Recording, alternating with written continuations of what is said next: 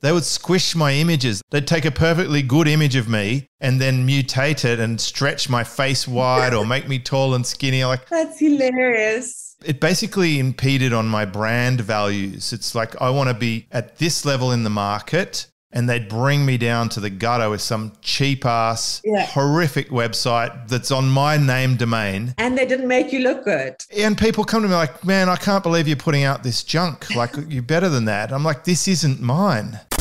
This is Super Fast Business with James Schramko. James Schramko. Helping you build your business super fast. James Schramko here. Welcome back to superfastbusiness.com. This is episode 886. Today we're talking about legal matters, a very interesting topic and a necessary topic. If you have any size business online, you're going to encounter a legal situation at some point. And sometimes, you know, if you're unlucky, it'll surprise you and there'll be huge implications. If you're wise and you're listening to podcasts like this, you'll learn some of the things to avoid before you get there. And I really heavily believe in having good legal advice. So today we're speaking to an actual real life lawyer, Brigit Rubinstein. Welcome to the call. Thanks, James. I am real and I am alive. Uh, For me, it's always like really cool to be chatting with a lawyer, and then afterwards, I won't get a big bill. So unusual. It will never happen again. it is like we've had several legal experts on this podcast, and it's because it's part of your team. You need a team. In my team for the business, we talk about the obvious stuff. We have our assistants doing administration, we podcast editors, we have people helping us edit our websites, we have people even writing things for us. Then the less obvious stuff, we need good accountants and we need good lawyers. We need to be trading under the right entity. We need to make sure we're not exposing ourselves to any enormous risks that could wipe us out. And you don't have to look far to see examples of train wrecks, like things going absolutely off the rails. I was reading one this morning about a store that has had a huge backlash and customers have abandoned them and basically rubbed them through the mud because of one comment they put on social media. Yep. So today's topic is social media marketing, the legal basics. We're going to be talking about things like do's and don'ts. What should we be aware of that we may not be aware of? Because we probably know lots of regular legal stuff, but this is a new territory. I mean, if you go back two decades ago, this wasn't a thing, right? And social media, I would have to say, as a user and a marketer, so I'm kind of like on both sides of the coin here, it seems to have escalated in the last year or so. It seems more divisive Yep. there's a lot more aggression. There are more keyboard warriors. We have topics fueling it. Obviously, we have a pandemic. Yep. There's the issue of vaccinations. Even just saying that, I'll probably get labeled somewhere on a social media platform just for saying that word. I'm not expressing any opinion on that. I want to state that clearly. But I'm saying that is a topic that probably more than any lately has fueled enormous tension online. And a lot of business owners have to take a position on it, which is an interesting one. And then we've got other things. We've had an election in the United States. And if you have a market outside Australia like I do, that's always a big drain. The social media just gets absolutely decimated in the lead up to and during a campaign like that. We've had disasters, we've had all sorts of things going on. So it's often political stuff. There's a pandemic stuff. People in general, I think, are a bit more fragile, a bit more worn out, a bit more on edge. They've had changes in their life and their business. They can't go and see family. They don't get the pressure release as normal. Yep. People with a differing opinion will challenge them on things. So I think it's probably easy to get in troubles where I'm getting at. What sort of things do you think we should be aware of from a social media legal perspective? Yep. So I suppose the first thing that I would say is within all of that context that you've just set out is also the fact that people are using social media much more. We're all online more. And I think in July, I read a statistic that 57% of the world's population is using social media. So it's got incredible reach. And yet, I think this is what distinguishes it from traditional advertising. It has this strange, intimate feel to it.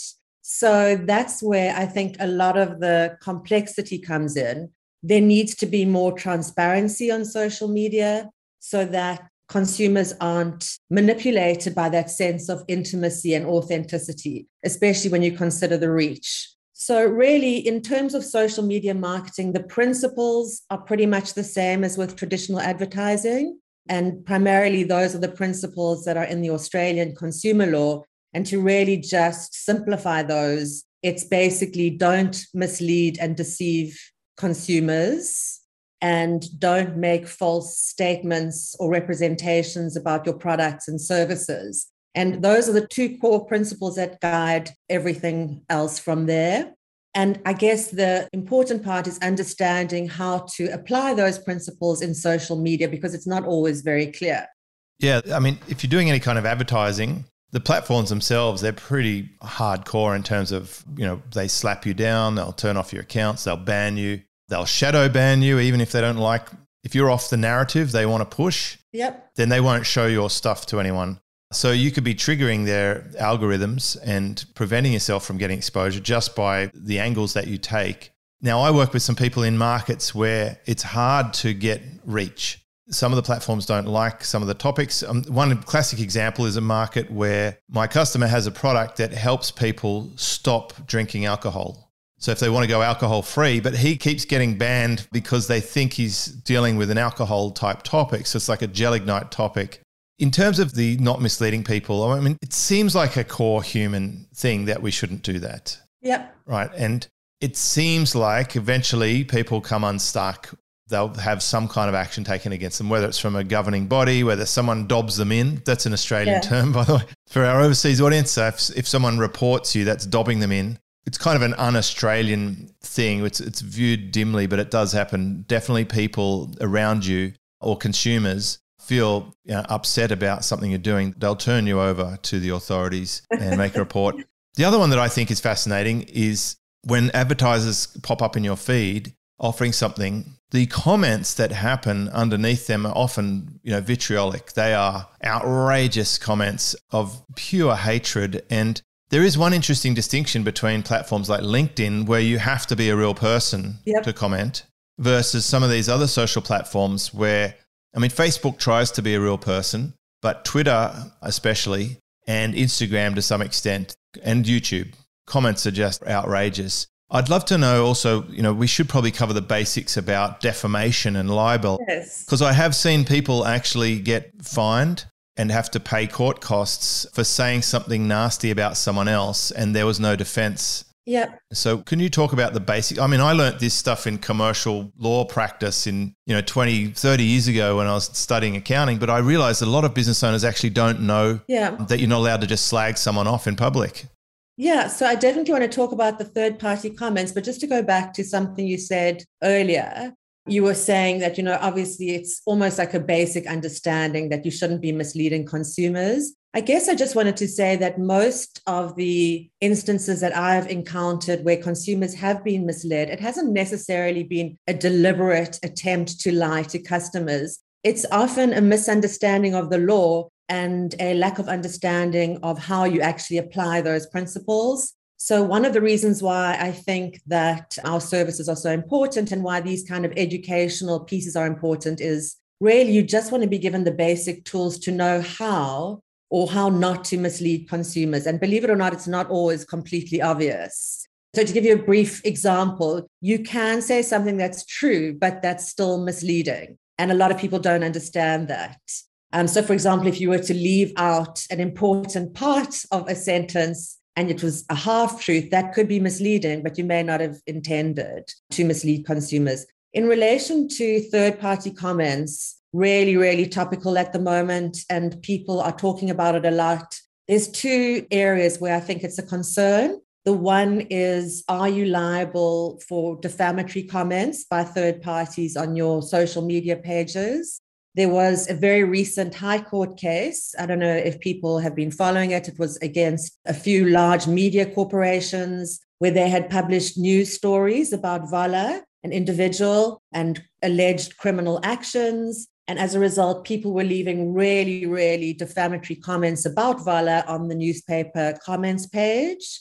And Voller took the media publications to court for defamation. So the question that was put before the court was can a newspaper who has not written these comments, has nothing to do with those views, doesn't endorse the views, can they be responsible for defamation from third party people making highly insulting comments about this young guy. And the court found that the newspapers could be seen as publishers They haven't yet found that the newspapers are guilty of defamation, and I'll explain to you it's an important distinction. But what they said was that if you are the owner of a social media page and you're commercially benefiting from the engagement that takes place through enabling comments, you can't then raise your hands in the air when that commentary becomes defamatory and say, well, it's got nothing to do with me, especially in circumstances where there are a number of options. You could disable comments. You could disable comments and vet them before you publish them. You could moderate frequently. But it was groundbreaking in the sense that it was the first time a website social media page owner was found liable for posts that they didn't know about. And so we're waiting for the second half of that judgment, which will say whether there's also a defense to the claim of defamation of innocent publication. So they haven't been found liable for defamation, but they have been found to be publishers. So that's really, really been a big wake up call, I think, to social media owners. And we can discuss some steps that they can take to mitigate those risks. The second element is whether a page owner is responsible for misleading and deceptive comments on their website. And this has been clearly answered when a page owner, let's say that you make a product that's supposed to deal with allergies, and a couple of consumers comment on the page that this also completely cured our asthma. And you have no therapeutic basis to make that claim. If you don't delete and remove those posts, then you as the page owner will be liable for misleading and deceptive comments to consumers and there could be hefty hefty fines for that how do they translate to the US law we hear a lot about this the US governing body is really harsh on you know medical claims and financial claims and they do take people down I'm not sure, is it called the FTC? Yeah. But we hear about it a lot. I imagine this is probably universal across most, you know, Western places. You're going to have similar sort of levels of law. Yeah. So we're very much in line with international standards. And to just give you a sense of how seriously it can be taken, ASIC recently laid criminal and civil charges against a travel insurer and underwriter because they were making, I suppose, potentially misleading claims about their travel insurance product, and they were incentivizing people to buy their travel insurance products based on out of context statements from government websites. And ASIC, first of all, sued them in civil court and got 1.5 million damages. They were ordered to remediate customers, so pay back the customers who had been misled into purchasing travel products. And then ASIC laid seven criminal charges against them for making false and misleading claims. And that could be a penalty of up to $70 million or more. So our regulators are definitely not messing around.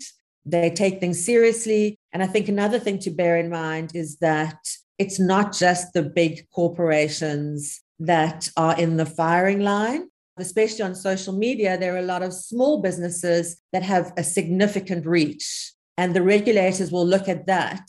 You know, they won't only look at the size of the business. So, you know, if you have a massive business with a small reach, that's one thing. If you have a 10 person business and they've got hundreds of thousands of fans or followers on social media, they could very well be the target of legal action if they get it wrong. I've seen some legal action against one. There was a celebrity chef who had legal action from ASIC, I think, for promoting a product that had some. Do I have to use the word allegations?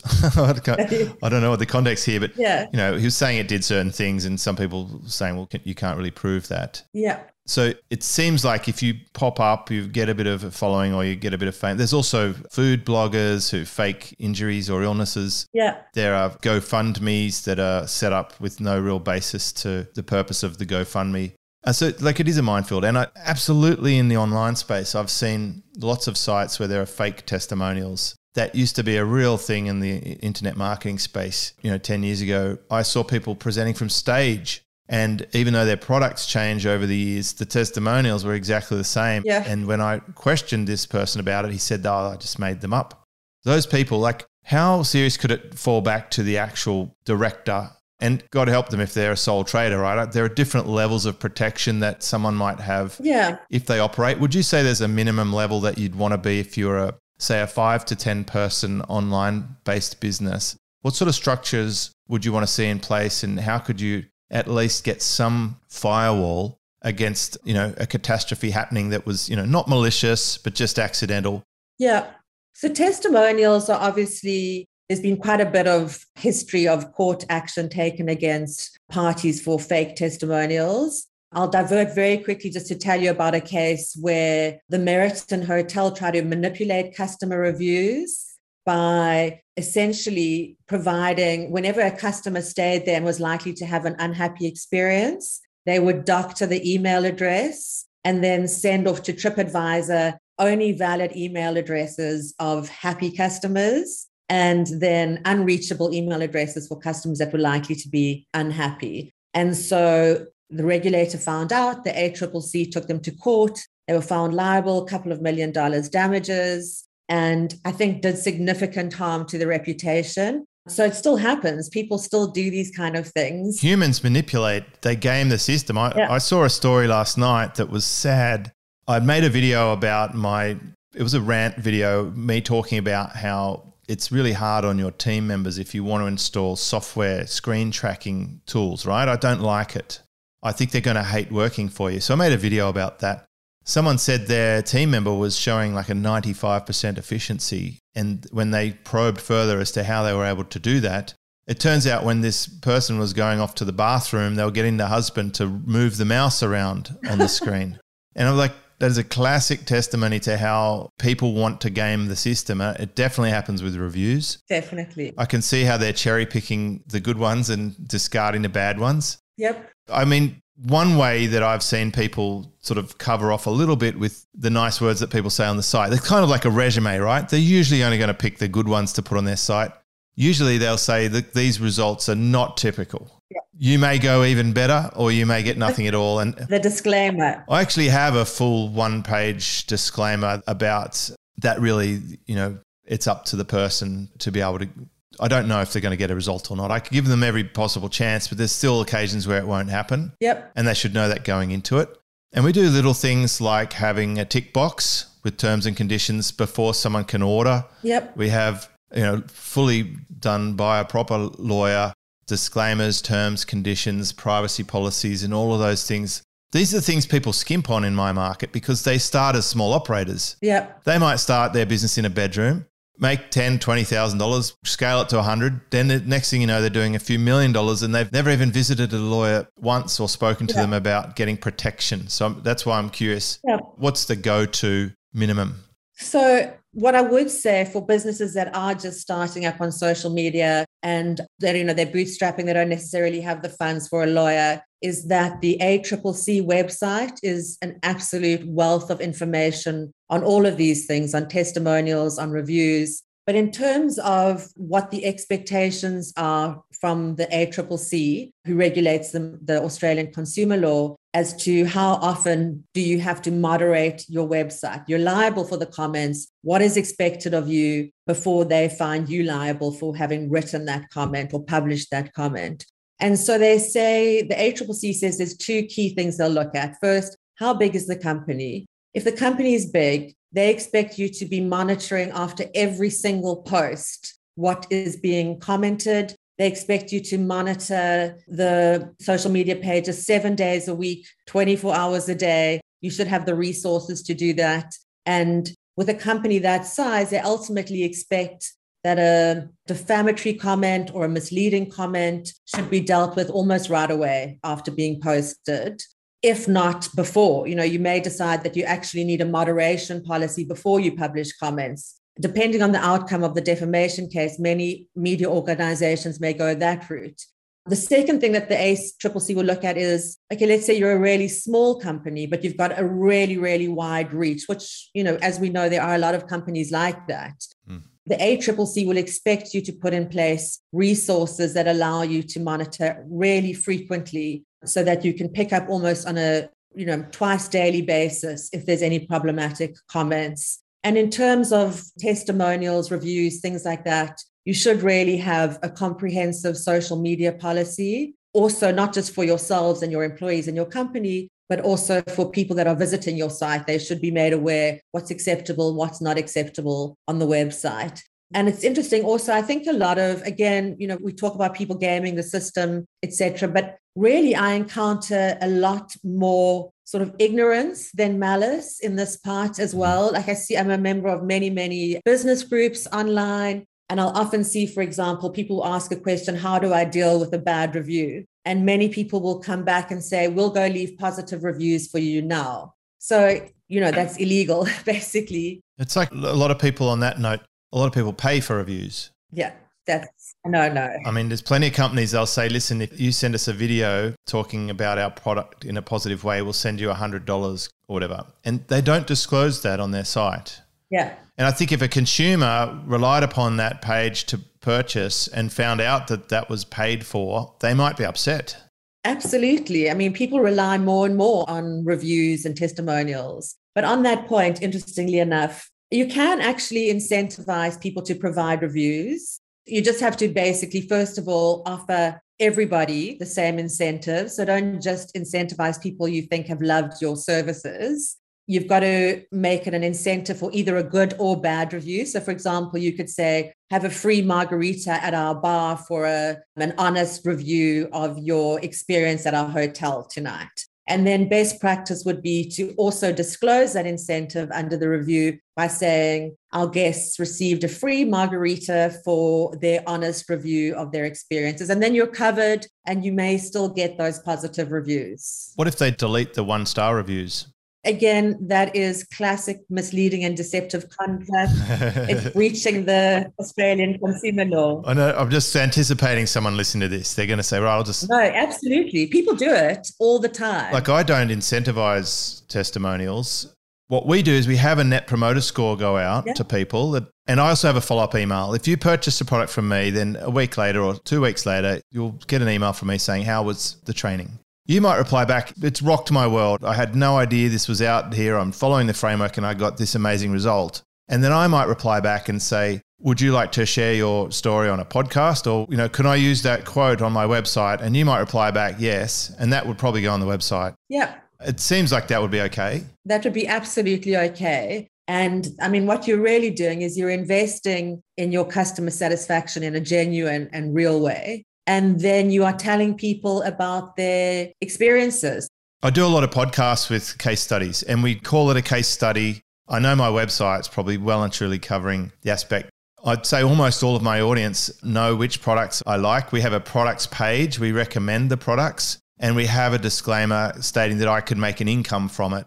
So we're trying to cover all the basics. Yep. And it seems like a lot of the social platforms these days, they'll give you the option to let you know if it's a sponsored post or an endorsement. Yeah. The influencers seem to have that option on Instagram. Yeah. So there's been a lot of coverage recently of how do you disclose sponsored content so, I mean, I'm sure you're aware that there is a code of conduct through the advertising, the AANA, which is Australia's advertising authority. And their sort of golden rule is you must disclose when content is sponsored.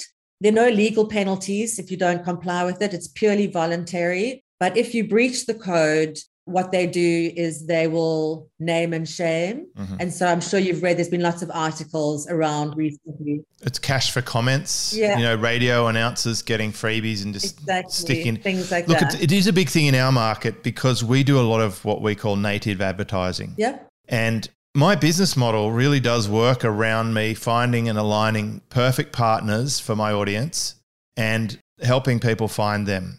But they also know that's my model and we talk about it. And i actually go to the effort now. I say like if you're not a partner of mine but just imagine you were i might say look brigit and i work together yep. to bring you the, this information. And if you get in touch with brigit then that's great for both of us you know. So there will be that sort of discussion around that.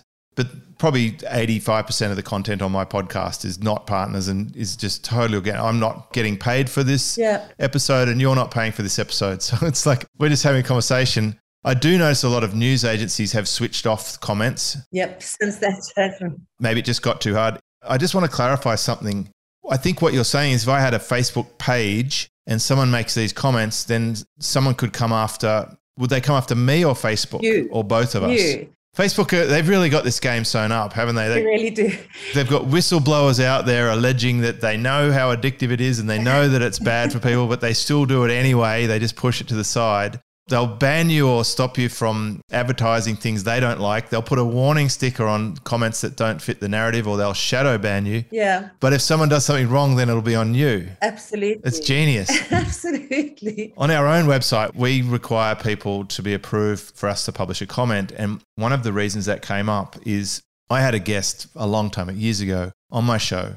And he was, you know, very endearing and enigmatic, and people were drawn to it. And then what we started getting were these comments on the post for people who, you know, were alleging that this person didn't service them well. I'm saying this kindly. There were lots of cap locks involved and words that we'd have to censor. And I, I was very uncomfortable about that. How did you deal with it, James? Well, firstly, I'm, I actually contacted my guest and I said, hey, listen, we're getting these comments. I'm wondering if you could perhaps get in touch with this customer and see if you can resolve their concerns. His response was, delete my post, cancel my program, and never contact me again. so I'm like, wow. Probably safer for you. That's like if I've ever seen an admission. These things kept coming, and then we'd get in touch with the people and say, listen, sorry, but we don't have contact with this person anymore. You can try their support things or whatever. And then we would delete the comments. But recently, we just deleted the whole post. It was a shame because it brought lots of traffic to my site, yeah, and I was able to siphon that traffic into other things.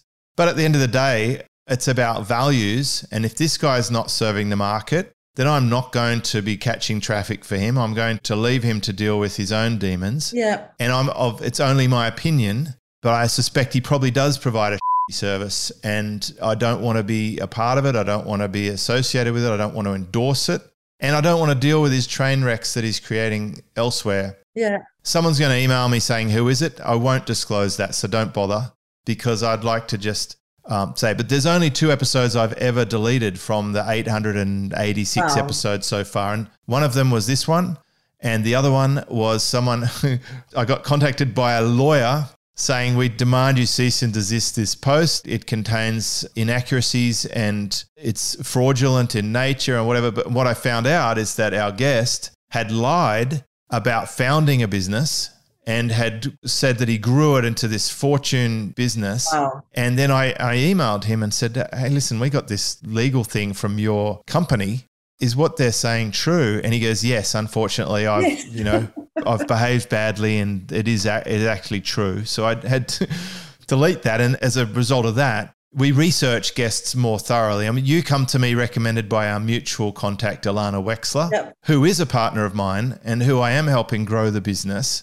And the trust level for me is much higher for a, a first person referral like that. And then I still have the choice whether I publish this episode or not after we record it. So if you're listening to this, then it, it passed the test, right? Passed but we, test. we definitely scrutinize guests more because I recognize that it does fall back on me. It sounds like you've really had firsthand experience of the dilemma that content producers face. I mean, it's an awful dilemma. It's hard. There's so many bandits out there. Bullshit. Rented Ferraris and Uber. They hire places, a mansion for a, a weekend to take pictures, and then they use that for the next three years. Yeah, When I look under the hood of some businesses, I'm absolutely, I'm still shocked.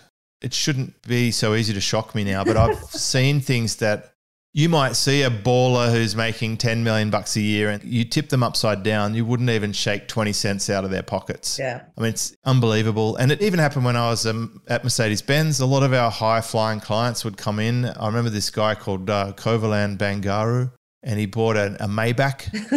and then, you know, a while later, he was on TV. You know, there was some allegations of some kind of fraud, and he disappeared from the country, and everything was repossessed. And I'm like, wow, you know, it happened a lot. yeah. So yeah, basically you've got to do your research and your due diligence. But I value my audience so much that you know, the only reason I've been around in this industry so long is I protect my own reputation, and I don't want to get in trouble. Now we've used lots of words that people probably don't understand why we're talking about. I'd love if we could do a little bit of legal bingo. If you could just tell me what these words mean in layman's terms. Okay. Let's say we have a customer who's very unhappy and you weren't able to service them and they ask for a refund and you decide to offer them a full or partial refund and you use the words without prejudice. What does that mean? Without prejudice means I'm going to give you this, but don't think you can come back and hold this against me at a later stage and say, look, you must have been in the wrong because you did the partial refund. Exactly. So it's basically saying it's not an admission of liability. Exactly. And you can't use this against me. Yeah. Uh, what about when I use the words, it's my opinion? Why do you think I'm saying that? So I guess there's two reasons that you'd want to be saying that. The first is that you want to make it clear that you're not stating a fact. So if, for example, you were sued for defamation, one of your defenses might be that it was your honest opinion on reasonable facts. So that's great.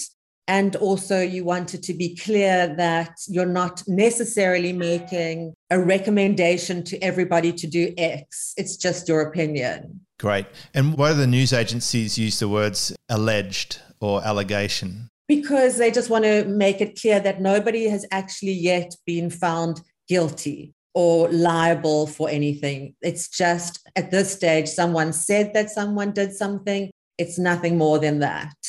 Great. All right. So that's very helpful. I think this that's just like a little basic toolkit that might help someone stay out of that first line of fire.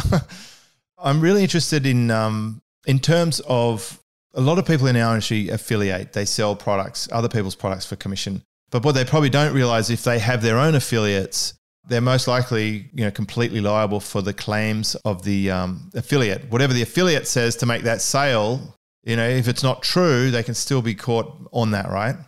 Absolutely. So the example that I gave you about ASIC and the insurer, they were actually liable. Many of those representations weren't even made by them. They were made on a third party website, Expedia. So you are definitely liable if you have some element of control over the whole process and it's your product that's being promoted in some way, there can definitely be potential liability. And one of the ones that really used to piss me off, and probably it was in my top three reasons why I axed my own affiliate program. We'll use another legal term here, but I found quite a few affiliates were passing off. Yes. I'm wondering if you can explain what that means in layman's terms.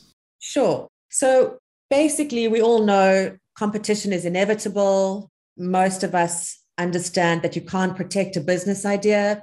But if somebody crosses that line in a way that they make their product look so much like yours, either through their marketing material, either through copying your marketing material or your social media, through the packaging or through the product itself. If they copy it in such a way that consumers are going to be confused between the two products, and therefore they are passing off their goods as yours. So people are buying goods from the copycat thinking that they're buying, wow, this is James Franco. This must be fantastic. I'm definitely going to buy this. And it's some cheap knockoff from, you know, wherever. Well, from James Schramko review.com or whatever. You know, like yeah. they used to cyber squat my names. Yeah. They would take images directly from my website and put it on theirs. A lot of that. Now, some of them were actually my own affiliates. So they were selling my stuff as an affiliate, but not disclosing they were an affiliate. And people would think that was my site.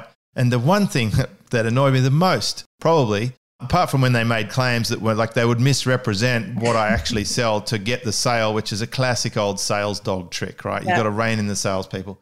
They would squish my images. They'd take a perfectly good image of me and then mutate it and stretch my face wide or make me tall and skinny. Like That's hilarious. it basically impeded on my brand values. It's like I want to be at this level in the market and they'd bring me down to the gutter with some cheap ass, Yeah. horrific website that's on my name domain. And they didn't make you look good. And people come to me like, man, I can't believe you're putting out this junk. Like, you're better than that. I'm like, this isn't mine. Yeah. And I'm like, okay, that's it. Like, and then I asked them, well, please just stop. I put an express condition in the affiliate terms, you know, that not to bid on my own name, not to use a domain name with my brand names in it. I then trademarked at least Superfast Business and Silver Circle and my surf brand because I've had people use my own name and I've had to tell them to stop. But the, the one that the scariest one of all was when people started saying, man, you're really big in the UK. And I'm like, I'm big. I mean, maybe 15, 18% of my business is. But I found out that British Telecom had set up their super fast internet divisions and they were running events and they registered superfastbusiness.co.uk. Yep. And they were building out YouTube channels and social media stuff and putting, I'm going to guess, millions upon millions of dollars into budget Wow. and starting to drown me out a bit on my own names. I was like, okay, I haven't protected the UK market. Yeah. They beat me to trademark. So I couldn't tell them to stop. and I just had to wait it out until they just suffocated themselves, like all large enterprises eventually Yep. uh, do, almost all of them. They move on to the next thing, which was good. But it was really painful for a while there. It looked like I might have to move brands just because I didn't protect myself enough.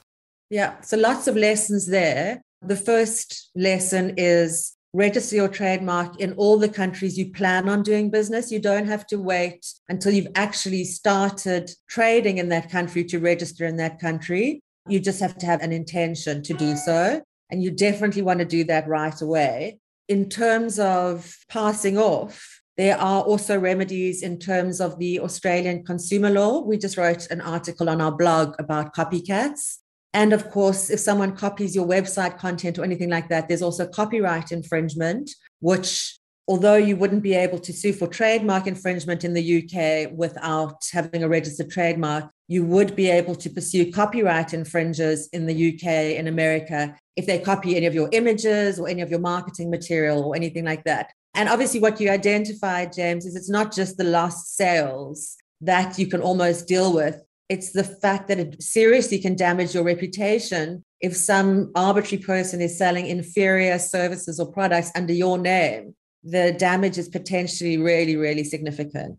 It's huge if you, you, you know, like me, your name is a big part of the business. It's I'm not going to compare myself to Elon Musk or Richard Branson or Bill Gates or Steve Jobs. But when I say those names, we know all about them and their business. They use that halo. So it's worth having the brand perpetuate if you possibly can. Yeah. I mean, in your case, you are the brand.